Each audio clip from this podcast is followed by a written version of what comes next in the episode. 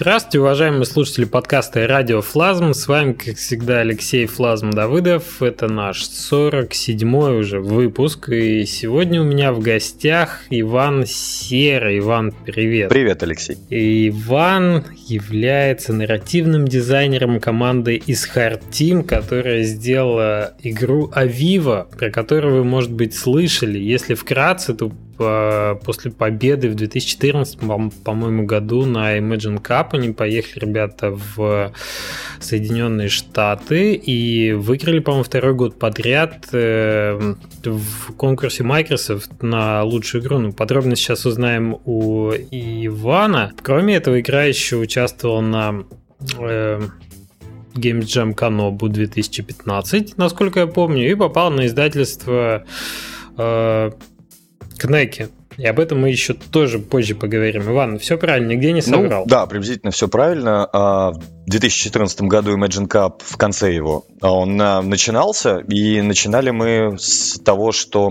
на хакатоне, который, я так понимаю, был как-то приурочен к Imagine Cup, а еще до того, как я появился в команде, ребята и придумали первый концепт игры и реализовали его. Тогда в команде было, собственно, две Даши и Саша, и... Две Даши да, Саша. Да, да, Вот. И, и еще а, Никита, если я не ошибаюсь, программист, вот, который помогал тогда на том этапе реализовывать а, ну, техническую составляющую игры.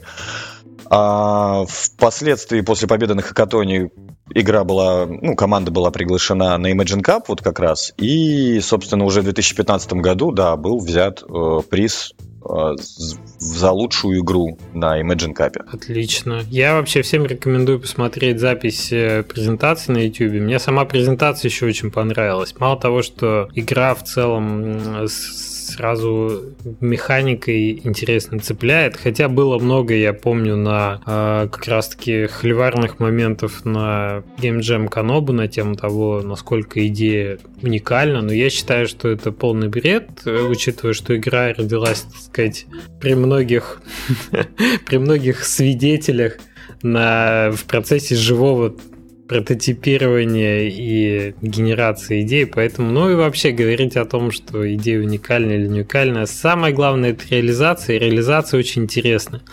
И об этом мы тоже поговорим. В общем, э, расскажи, Иван, про вот, вот это самое начало, две Даши и Саша, и в какой момент ты к команде присоединился? Ну, если я все правильно сейчас вспомню, то присоединился я уже после того, как они выиграли региональный этап э, Imagine Cup, э, то есть в Питере победили, и их пригласили в Москву. Э, в этот момент присоединился я, как раз э, благодаря, кстати, Маше Кравцовой, благодаря группе Нараторика ВКонтакте. Собственно, там Саша, Саша Велосак, наш геймдизайнер, он э, искал сценариста чтобы как-то облечь в смысловое содержание эту игру, да, вложить смысловое содержание. Тогда я угу. связался с ним, и было несколько очень удачных на, для нас обоих брейнштормов. Э, мы сгенерировали очень интересные идеи и решили, что можем продолжать работать вместе. Погоди, это в рамках вот как раз э, тех, э, ну как сказать, интернов, что ли, которых Маша предлагала? А когда-то нет. Ну, вроде, вроде попрактиковаться и в то же время приобрести опыт, э, нет? Ну, что-то, возможно, рядом. Я просто помню, что это было объявление в самой группе Нараторика о том, что вот ребята ищут себе сценаристы. Я как-то так отреагировал сразу, особо даже не, не приглядываясь. Просто я посмотрел на сам прототип Авива, поиграл, понял, что мне это нравится, и захотелось э, как-то в это вложить все, во все смысл. А когда я услышал о том, что в игре еще и текст вроде как исключается, а, то есть нужно сюжет а, преподнести без текста, без озвучки, и чтобы игрок еще и что-то понял, это показалось очень интересным челленджем, и почему бы и не поучаствовать, решил я. Вот он, вызов. А ты до этого вообще играми занимался, или это первый проект, на котором ты участвуешь в команде? Ну, скажем так, э, где-то где год или полтора вот до этого момента я уже, ну, много и долго присматривался к игровой индустрии. Я так или иначе участвовал в еще нескольких там брейнштормах в других проектах, ну, таких геймдизайнерских, я бы сказал, брейнштормах. А, и в качестве сценариста там немножко поучаствовал. Но ничего такого значительного, как-то, ну, все мы понимаем, что далеко не все проекты в среди инди, они переживают хоть какую-то, хотя бы часть э, препродакшена. О, да. Вот, поэтому вот большинство из тех проектов, в которых я поучаствовал тем или иным образом, а, они не, не добрались до стадии продакшена. И вот Авива был, по сути, первым таким опытом, а, когда ребята настолько уже, во-первых, реализовали базовую механику, каким-то образом это показали, и показали очень достойно. И я решил, что вот, это отличная возможность. Э, и для меня это был, по сути, первый опыт. Да, первый опыт в полноценной игровой разработке. Но у нас тогда не было еще full тайм работы в разработке, и у нас ни у кого в команде, и, и у меня, и у ребят не было ни у кого опыта делать игры, мы до сих пор для себя открываем что-то новенькое постоянно. Понятно, это еще в таком, в таком духе, так сказать, э, стартапа, что ли, еще немножко живет. И расскажи вот э, именно про стадии. Я, я все равно думаю, ты лучше меня осведомлен о том, как это все происходило. Просто интересно, насколько насколько вот игра получила путевку в жизнь-то благодаря этим конкурсам, и как э, наши слушатели, возможно, могут повторить э, ваш путь? Да, конечно. Это не просто путевка в жизнь, победа на конкурсе. Собственно, именно победа на конкурсе стала такой отметкой, после которой мы решили, что можем превратить работу над игрой в работу на full тайме То есть, когда мы не будем обременены там другими заработками, необходимостью других заработков. Э, собственно, первое место на конкурсе это 50 тысяч долларов, которые, собственно, мы mm-hmm. выиграли. Вот. Плюс личные сбережения, и в итоге мы имеем возможность закончить игру и заниматься исключительно разработкой. И это прекрасная возможность. И как это происходило? Ну, о деньгах, конечно, мы все задумывались, но в первую очередь а нами владела идея, чтобы вот у нас появилась такая интересная механика, ребята, вот Саша ее придумал, и мы хотели сделать интересную игру к этой интересной механике приложить. И, соответственно, там девочки были, э, нарисовали замечательный арт, очень интересно выглядящий, и, главное, черно-белый, абсолютно плоский, достаточно простой в реализации. И к этому хотелось столь же что-то лаконичное, изящное приложить там в виде смыслового содержания. В, в рамках самого конкурса, вот я думаю, это слушателям будет интересно, а, в первую очередь Imagine Cup это, конечно, стартаперский конкурс, и он а, для студентов и аспирантов чтобы все понимали. А, я не знаю, как будет на будущий год, мало ли они что-то поменяют, но, насколько я понимаю, именно для студентов и аспирантов. Я, поскольку не студент и не аспирант, эм, скажем так, я участвовал в подготовке презентации, но больше как э, тот человек, который дает фидбэк. Потому что на самом конкурсе самая важная часть – это именно презентация. А, насколько я понимаю, все команды, которые там участвовали, например, в Сиэтле, со всеми этими командами работали местные представительства Microsoft, а, и так или иначе готовили их к выступлению на, на сцене перед аудиторией, там достаточно большой, насколько помню, там цифра такая, типа 7 тысяч человек. Mm-hmm. Вот, и со сцены нужно было произвести впечатление. То есть сначала идет презентация для жюри, а потом идет э, презентация для вот этой массы, массы людей.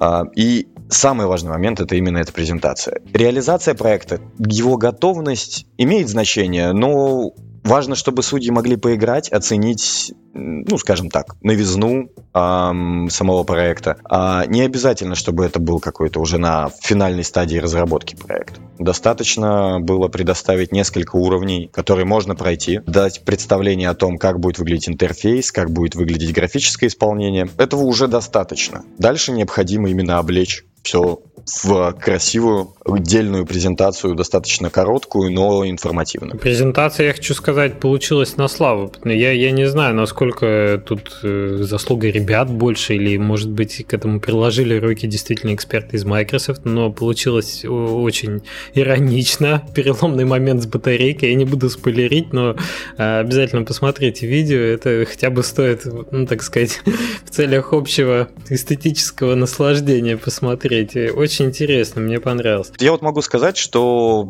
конечно, очень скажем так, менторы из Microsoft, они у них была роль в первую очередь э, таких цензоров. То есть они одобряли или не одобряли то, что происходит в самой презентации, во всех тех итерациях, что мы им там предлагали посмотреть, послушать.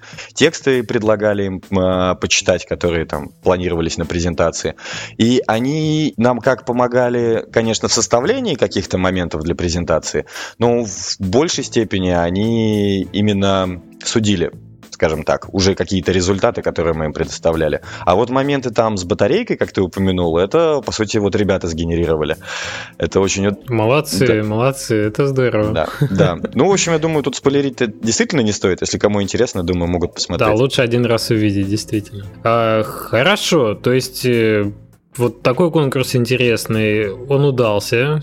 Э, помимо финансовой, так сказать, э, поддержки, проект получил еще и ну, пруф такой, да, от экспертов. Вы поняли, что, наверное, игра действительно дельная получается. Что было дальше? Ну, дальше, после победы в Сиэтле, мы взяли небольшую паузу. В этот момент там часть команды уехала отдыхать. Мы с Сашей начали проработку там бизнес-плана. То есть мы поняли, что уже мы можем как-то начать свою собственную, открыть свою собственную студию и начали прорабатывать эм, бизнес-план, начали прорабатывать всерьез дизайн-документ, планировать, э, как у нас закончится стадия, собственно, препродакшена, потому что все-таки даже Imagine Cup это для нас был скорее препродакшн.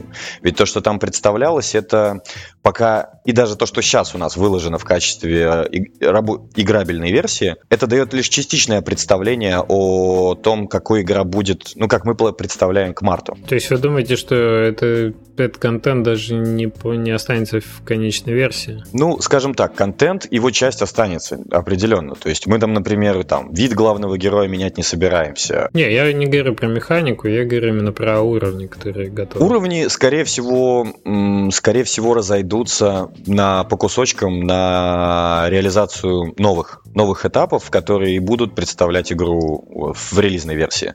Вот. Данные уровни, скорее всего, в полном масштабе уж точно не сохранятся. Понятно. Пришел злой нарративный дизайнер, сказал вот это растащить, вот это туда, вот это сюда. ну, навел, в общем, порядок.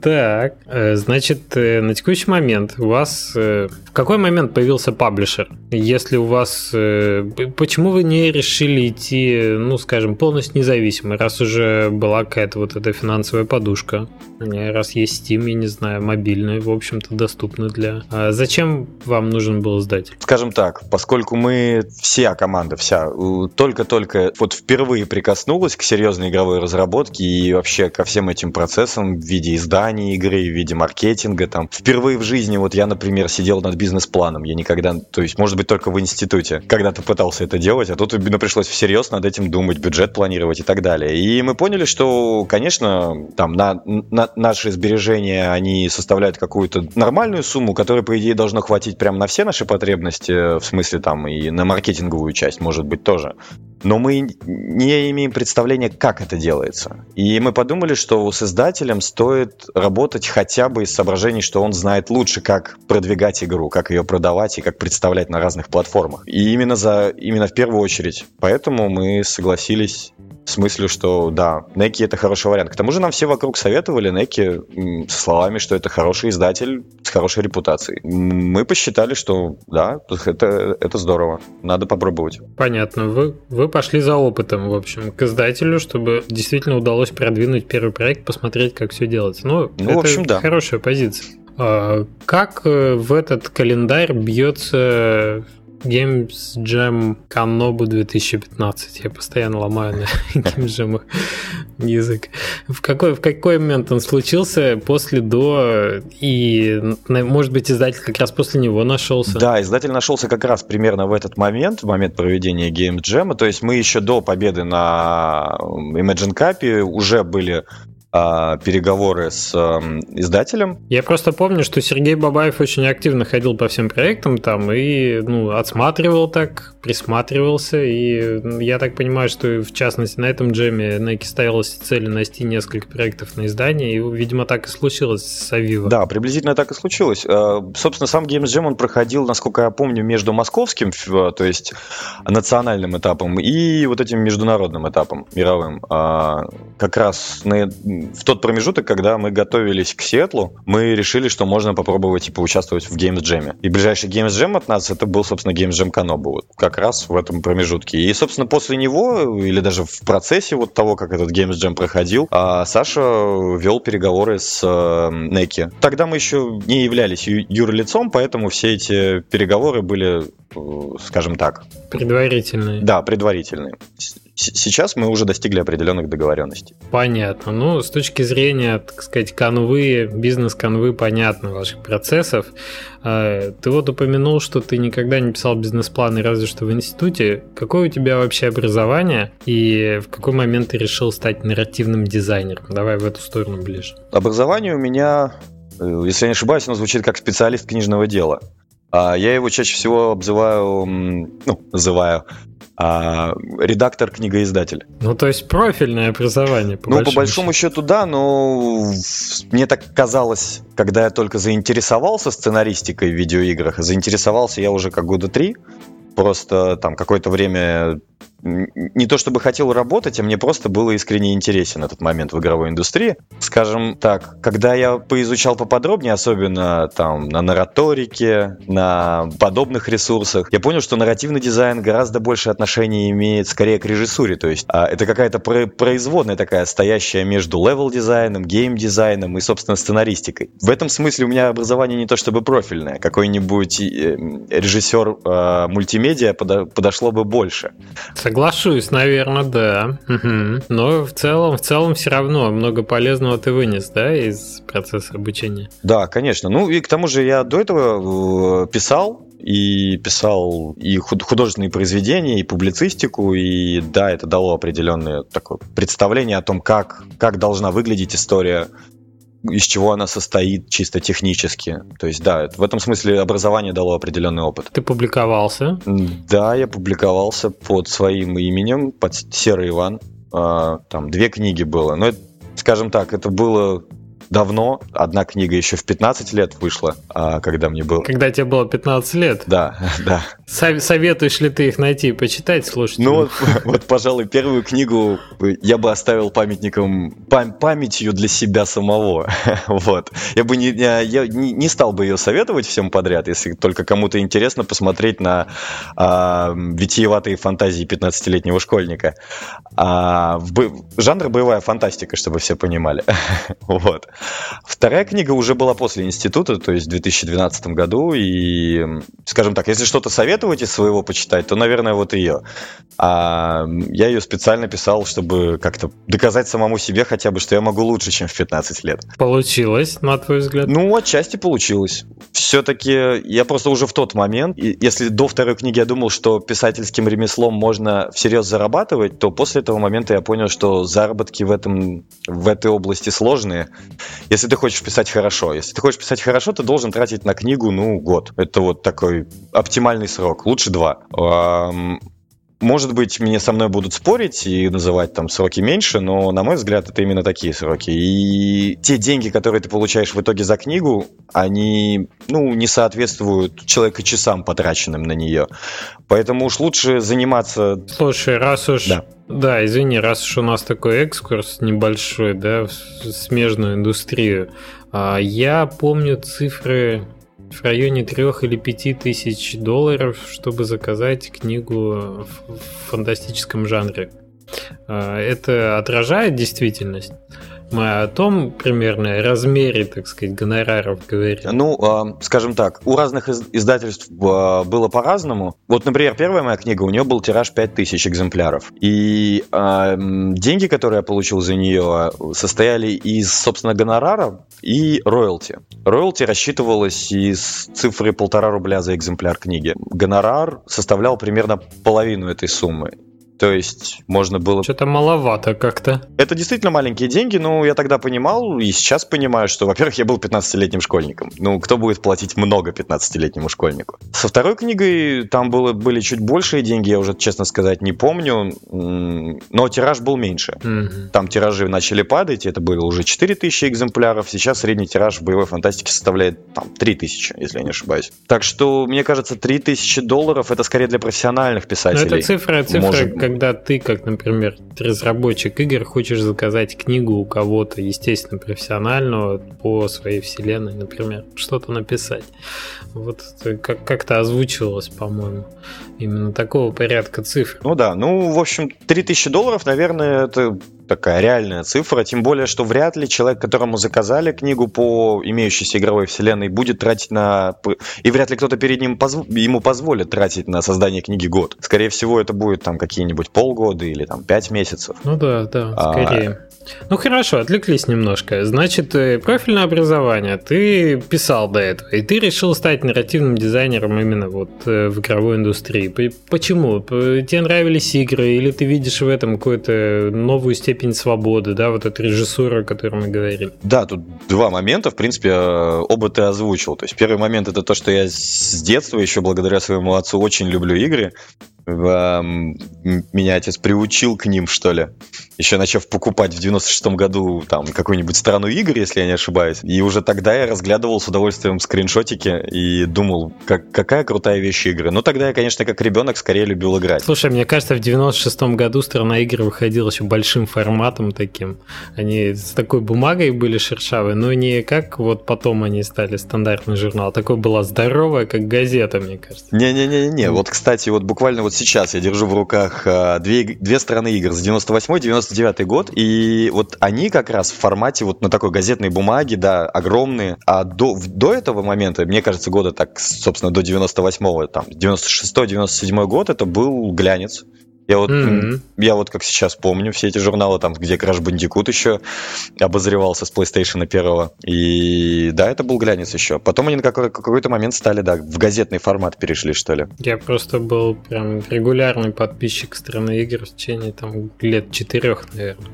Но, но... Ну, собственно, да, вот с детства я любил играть, но никогда не думал о том, чтобы, собственно, как-то создавать это дело. А впоследствии уже, наверное, после института я послушал э, доклады Дыбовского СКРИ 2005, 2006, 2007. И, собственно, да, эти самые доклады, они произвели на меня огромное впечатление. Манифест? Да, да, собственно, игры должны стать искусством. Тогда я подумал, что это совпадает с моими какими-то соображениями по этому поводу. Я довольно много думал на эту тему, и, но скорее искал подтверждение тому, что игры искусство в окружающей игровой индустрии. Никогда не думал, что можно попытаться это делать самому. После доклада докладов я понял, что можно попытаться. И начал думать активно в этом направлении. И в конечном счете, да, пришел в разработку. Понятно. А, ну, пошли тогда назад, ближе к игре. По механике, если вы не видели игру, и если вы не играли, у вас есть прекрасная возможность скачать бесплатную демоверсию и оценить ее. Игра сделана на Unity, насколько я понимаю, и она доступна, в общем-то, и на компьютере пока. Насчет мобильного, наверное, не, не уверен был, да, наверное, будет ближе уже к релизу, наверняка, да? Поправь меня, если ошибаюсь. Ну, в общем, да. Ну, скажем так, э, по поводу технич, технической реализации игры, вот внешний вид игры принципиально а, не поменяется. То есть вот графика черно-белая и плоская, и вот такое она и будет. Механика базовое управление не поменяется. На Unity мы как разрабатывали, так и будем разрабатывать. На всех платформах она будет выглядеть примерно одинаково. Музыка, которая у нас используется, вот американской группы Broken Kites, э, Скорее всего, именно она и будет в итоге. Аудиосопровождение, помимо музыки, это мы еще рассматриваем. Скорее всего, оно будет, просто мы пока, пока не знаем, как, в, как, в каком формате оно будет. Ну, в каком формате? 15-20 долларов за звук и вперед. Ну, э, пожалуй. Но, в общем, мы пока еще об этом не думали, так что вот главные составляющие я озвучил. То есть, вот, в принципе, они вот сейчас, о них любой, любой желающий может составить себе представление, как это будет выглядеть и как это будет звучать. Да, я просто хотел для слушателей немножко обрисовать картину геймплея. Э, если вы играли в такую флеш-игру, которая называется Shift, о которой, на удивление, ребята не знали, когда делали игру. Главный персонаж живет в двух мирах, э, черный и белый, и ты можешь между ними перемещаться. Собственно, это единственное э, единственное действие, которое доступно главному герою сделать вот этот э, переход между черным и белым миром. Вот. Есть опасности. Главный герой шарик, чтобы вы понимали. Совершенно, да, правильной формы. И э, это платформер, где вот руководствуясь этим единственным действием перехода Э, с одной стороны силы, скажем так, на другую, ты приобретаешь какое-то ускорение на горках, подпрыгиваешь, раскачиваешься в, в момент этих переходов и, соответственно, проходишь уровень. И эта база оказалась очень гибкая с точки зрения того, что можно наворотить э, в плане внешнего вида уровня. Но я всегда говорю о том, что простота и рамки и ограничения, которые искусственно поставлены или поставлены движком, платформой, управлением, они только стимулируют воображение, они только стимулируют вот этот креатив. И ребята показали, что в двух цветах и в однокнопочном управлении можно придумать очень много чего. И я так понимаю, что впереди еще как раз вот этот пласт вот этой нарративной, а, нарративного дизайна, вот этой истории, которую можно рассказать без слов. Мы к ней еще дойдем. А теперь, когда мы представляем себе игровой процесс, мы посмотрим, как она выглядит, э, как это выглядит с точки зрения разработчика. Иван, я ни, ничего не упустил важного? Да, собственно, нет. Все достаточно так и есть. И в этом платформере именно путем создания какой-то формы, формы предметов, потому что есть предметы, которые помогают, есть предметы типа шипов, которые наоборот э, убивают, скажем так, наносят вред главному герою, отбрасывают его на чекпоинт пораньше, и рассказывается эта история. Так вот, Иван, нарративный дизайн, холиварная тема, когда мы последний раз с Машей Кочаковой писали, уже Кравцовой писали э, подкаст про нарративный дизайн, было очень много скажем так, в, в комментариях обсуждений про терминологию и так далее, и так далее. Расскажи свой взгляд на примере игры Авива, на, на то, какие задачи должен нарративный дизайн решать, какими средствами. Скажем так, э, зайду немножко издалека, когда меня пригласили на брейнштормы, собственно, как сценариста, то есть я, в принципе, тогда уже слышал термин нарративный дизайн, но мало себя соотносил вообще с, такой, с таким направлением деятельности. И поначалу, собственно, от меня даже не, не то чтобы сценарий требовался, от меня требовалось участие в обсуждении того, э, собственно, какие смыслы можно наложить на происходящее на экране. И тогда в виде вот первых каких-то набросков, скорее даже таких, скорее даже художественных э, коротких очерков, э, формировались какие-то очень сложные мысли по поводу борьбы хаоса и, и космоса с отсылками греческой там мифологии и философии. Потом мы поняли, что это слишком сложно, тем более, когда начали готовить презентации для Imagine Cup, где требовалось достаточно лаконично и понятно объяснить жюри и всем зрителям, что, собственно, тут происходит. Вот. И мы решили это дело упрощать и рассказать какую-то более понятную историю. Тогда вот появилась идея того, что наша игра, она рассказывает историю мира. Историю мира, который когда-то был, который уже прекратил свое существование, но вот о нем сохранились записи. И в этих записях отсутствуют, э, собственно, какие-то важные описания важных событий.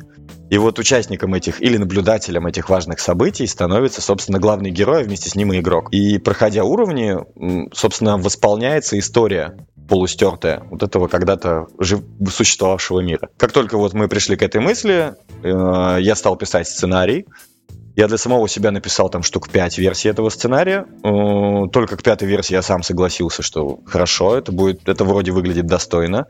Когда принес на обсуждение, выяснилось, что 50% этого сценария, если не больше, они в принципе не подходят. Вот.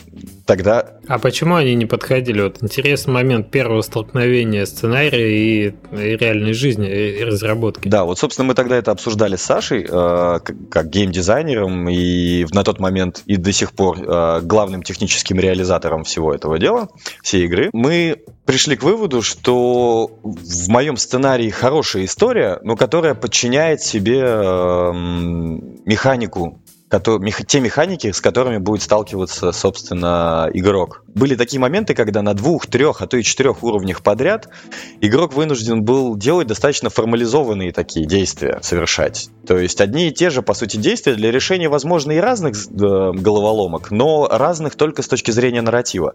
А с точки зрения их решения это все довольно однотипно было. В общем, перетянул немножко одеяло на себе. Да, да, и я полностью был с этим согласен, слишком увлекся историей, и мы решили зайти с другого бока. А, мы решили, что хорошо, мы ставим перед собой какие-то ключевые такие тезисы в разработке. То есть, во-первых, каждый новый уровень должен у нас предоставлять игроку новый неформализованный опыт. По сути, вот как это не, не, не избито прозвучит, но уникальный опыт должен быть на каждом новом уровне. Чтобы этого добиться, что нужно? Нужно, чтобы в каждом новом уровне появлялась новая механика. Новая механика именно в левел-дизайне. То есть базовая механика, с помощью которой игрок, собственно, взаимодействует с игрой, она не меняется на протяжении всей игры. Но на самих уровнях должны действовать новые законы. Вы слушаете «Радиофлазм» — подкаст о независимой разработке игр. По-русски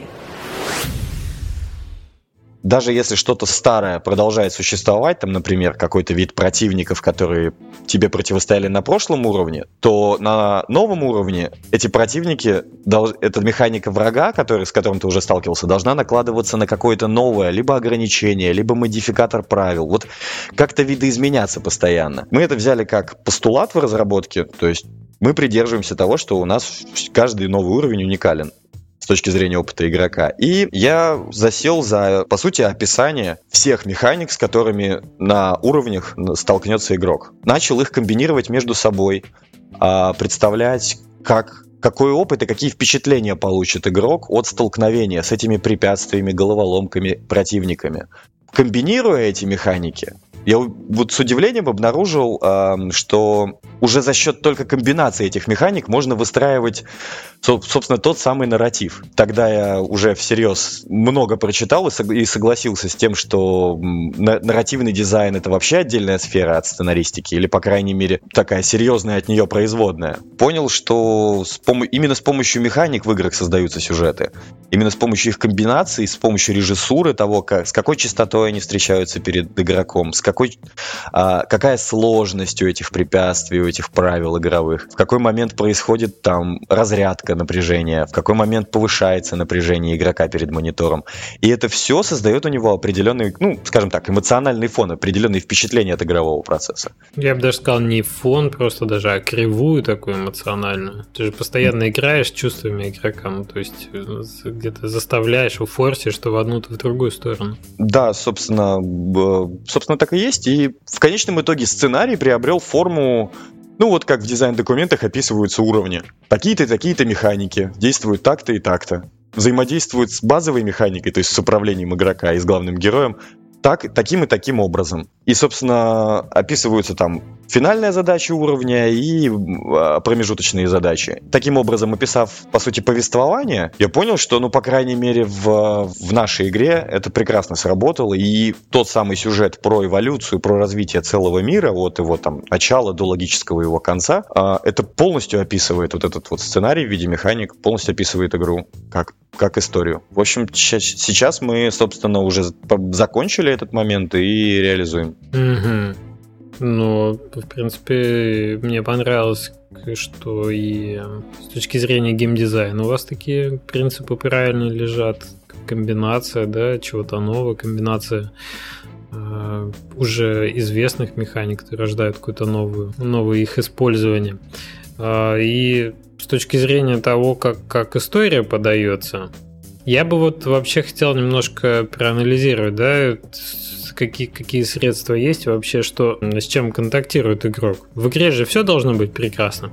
Начиная там с иконки и трейлера, чтобы игрока заинтересовать, когда он еще не знает, о чем игра, и просто видит его там на странице Steam или мобильного стора.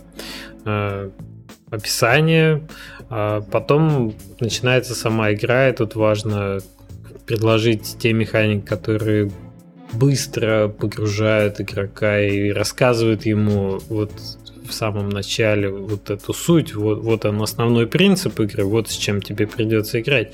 А та история, тот смысл, который ты закладываешь в игру, тот месседж, который ты хочешь ей сообщить, он оставляет скорее, знаешь, такое послевкусие после прохождения игры, когда ты сидишь смотришь на титры и смакуешь, а что вот э, с чем ты только что ну, соприкоснулся, что, что осталось после этого, о чем тебе задуматься и так далее. Я так понимаю, что у вас игра как раз претендует на э, на такой продукт, назовем это так, да, на такое произведение, э, после которого ты о чем-то должен задуматься. Вот, вот вы и ты, в частности, получается, вкладываешь именно вот это в игру. А, что, что прикольно, что чем проще игра, тем, э, возможно, ну, это и проще, и сложнее, безусловно, но с точки зрения, по крайней мере, технической реализации, вот, вот эту историю э, образами легче донести. Когда образы, по сути, это отлично показывает презентация, которую ребята сделали в Сиэтле, когда, собственно, игровой процесс это, это и были слайды. Посмотрите, да, что там главный герой прыгает от слайда к слайду. В этой механике действительно можно реализовать э, образы, которые ты опрыгиваешь и которые на фоне, на фоне рассказывают какую-то историю. Это хорошая, хорошая механика для нарративного дизайнера. Вам тут повезло друг с другом. А, я так понимаю, что история именно мира, то есть мир как-то изменяется, мир живет, мир э, раскрывает какие-то секреты, и там, видимо, видимо, в результате какое-то откровение игрок получает об этом мире. Да, да. То есть э, Тут в двух плоскостях, скажем так, повествование разворачивается. То есть, с одной стороны, через визуальную его составляющую, через вот как раз те самые символы, образы, то взаимодействие объектов на экране перед игроком, э, раскрываются какие-то идеи, какие-то смыслы вложенные там в каждый уровень и во всю игру в целом. И плюс само взаимодействие игрока, вот то, о чем я говорил чуть раньше, э, само взаимодействие игрока с правилами игры постоянно изменяющимися. То есть у него какая-то база, она неизменна, но условия, в которых он использует эти неизменные правила, простейшие, они постоянно меняются, и он вынужден на это реагировать, э, игрок. Собственно, вот его реакция и является второй плоскостью, в которой идет э, повествование. Сейчас, может быть, достаточно сложную мысль скажу, но когда я, се... когда я только сидел и вот мы с Сашей ломали голову по поводу того, как все-таки описать игру и самое главное повествование игры там в том же дизайн-документе, а, я сидел и представ... представил себе, что вот как, что такое простейшая игра? Это вот взять, не знаю, набор серых точек одинакового размера на, там, фо... на, на экране перед игроком. И что такое игра? Это вот когда одна из точек, например, чтобы понять, что это главный герой, игрок нажимает на кнопку, и он видит, что точка задвигалась. Ага, это главный герой. А дальше мы берем и все остальные точки, ну, делим просто на какие-то базовые группы, да? Ну, простейшая вещь в геймдизайне, то есть там препятствия, там, там финишная точка, там, которая цель является, да, и точки, которые как-то изменяют игровые правила, то есть там модификаторы, грубо говоря, бонусы, аптечки, там еще что-то. Вот. И потом, поделив их на там всего 6 групп, то есть, по сути, разделив э, все возможные механики на 6 больших таких классов, я начал их просто э, в голове комбинировать, потом даже все карточки вырезал, там, где эти группы перечислены, и, собственно, складываете эти карточки, они, собственно, результатах сложения и давал в итоге как, сразу целый там спектр возможных механик. Вот, например, главный герой плюс препятствие. И главный герой плюс препятствие это сразу там 18 возможных вариантов в нашей игре. Как бы как, какое препятствие перед ним будет, как он может реагировать, какие ограничения перед ним будут. И все эти 18 вариантов, они вполне реализуемы в нашей игре. Вот это довольно сложная мысль. Ну, я понимаю, что есть э, препятствие, это уровень, как одна из групп вот этих э, объектов, с которыми взаимодействует э, главный персонаж. А как правило, в платформерах все-таки основная борьба идет, если это платформеры такие на exploration, она, она идет с уровня. Мне, знаешь, что больше интересно? Мне интересно, что ты расскажешь про взаимодействие с другими группами. Есть ли у вас э, противники ярко выраженные, есть ли союзники? Потому что один из ярчайших, мне кажется, моментов эмоциональных в игре Monument Valley, известный довольно-таки, это момент взаимодействия с, назовем его так, с дружком желтого цвета, тотемом, который ты тоже перемещаешь, он помогает главной героине перемещаться по уровню. Э, есть ли такие моменты в Авива э, так сказать, кооперацией, да, с какими-то другими персонажами? А, вот. И, и как, как ты врагов видишь с точки зрения нарративного дизайна? Что-то помимо того, что они убивают персонажа, они несут в себе? А, ну, определенно, у нас на каждом уровне практически есть определенная экосистема, скажем так. Она может быть достаточно узкой, коридорной экосистемой, то есть где там все подчинено одной там одной задачи, например, там, довести игрока до конца уровня, но при этом создавая ему определенные трудности, но при этом довести.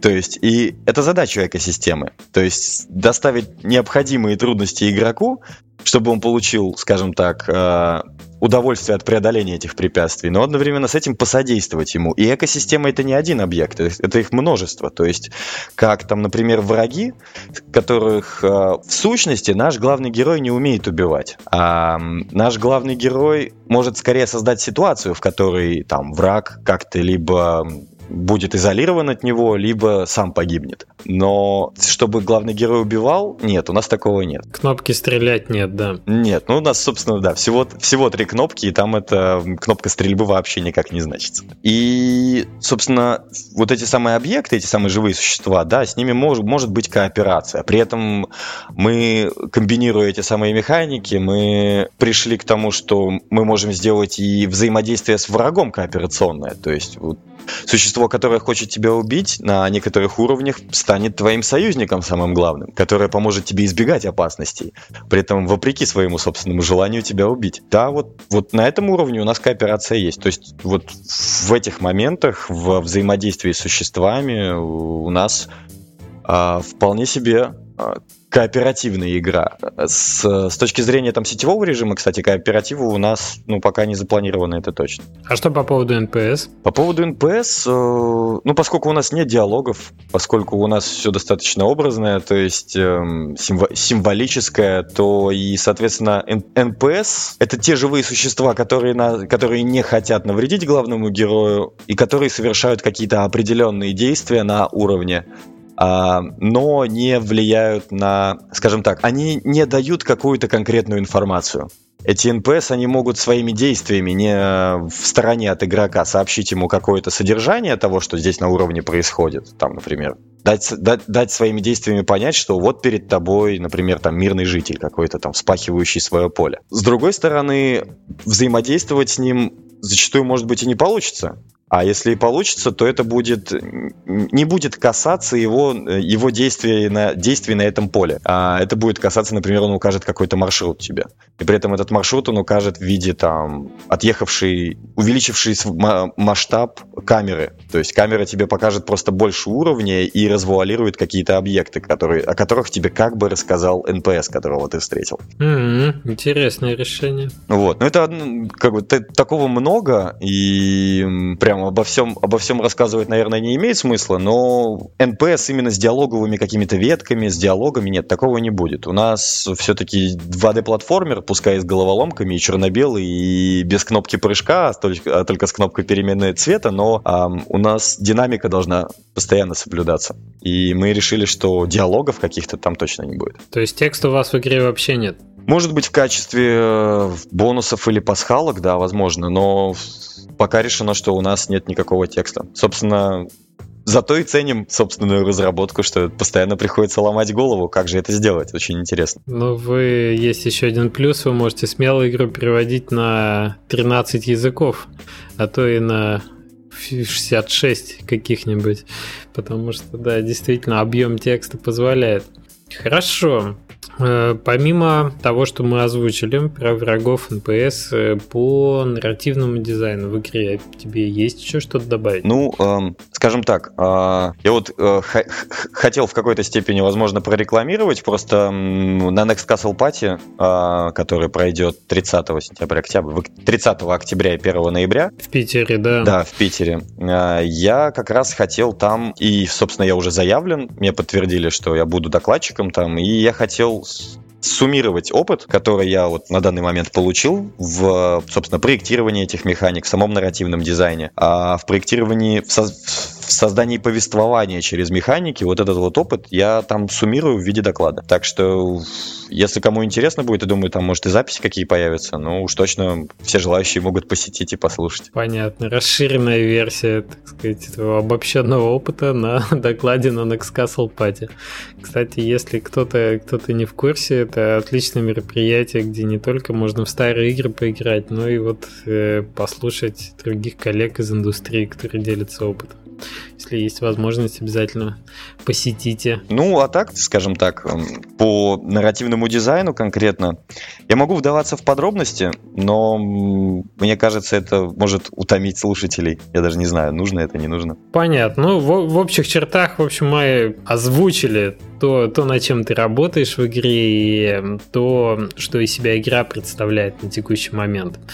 Ну что, я думаю, что есть, э, есть возможность, пока у нас еще по таймингу поговорить немножко об э, организационных моментах, может быть, э, о планах на будущее, может быть, то, что ты уже можешь озвучить, как, как вы планируете одновременный релиз на платформах, последовательный, может быть, что-то из продвижения ты можешь сообщить? Ну, эм, скажем, релиз мы планируем к, к марту следующего года. То есть в конце, в, конце, в конце февраля мы думаем, что у нас будет вполне себе финальная версия нашей игры. Хотя, конечно, это сроки приблизительные. По поводу платформ мы долго думали. В конечном счете пока остановились на мысли, что основ, а, основной платформ, основными платформами для нас станут мобильные а, платформы. То есть э, нашу игру в первую очередь можно будет сразу найти на App Store, на Google Play, а, на Windows Store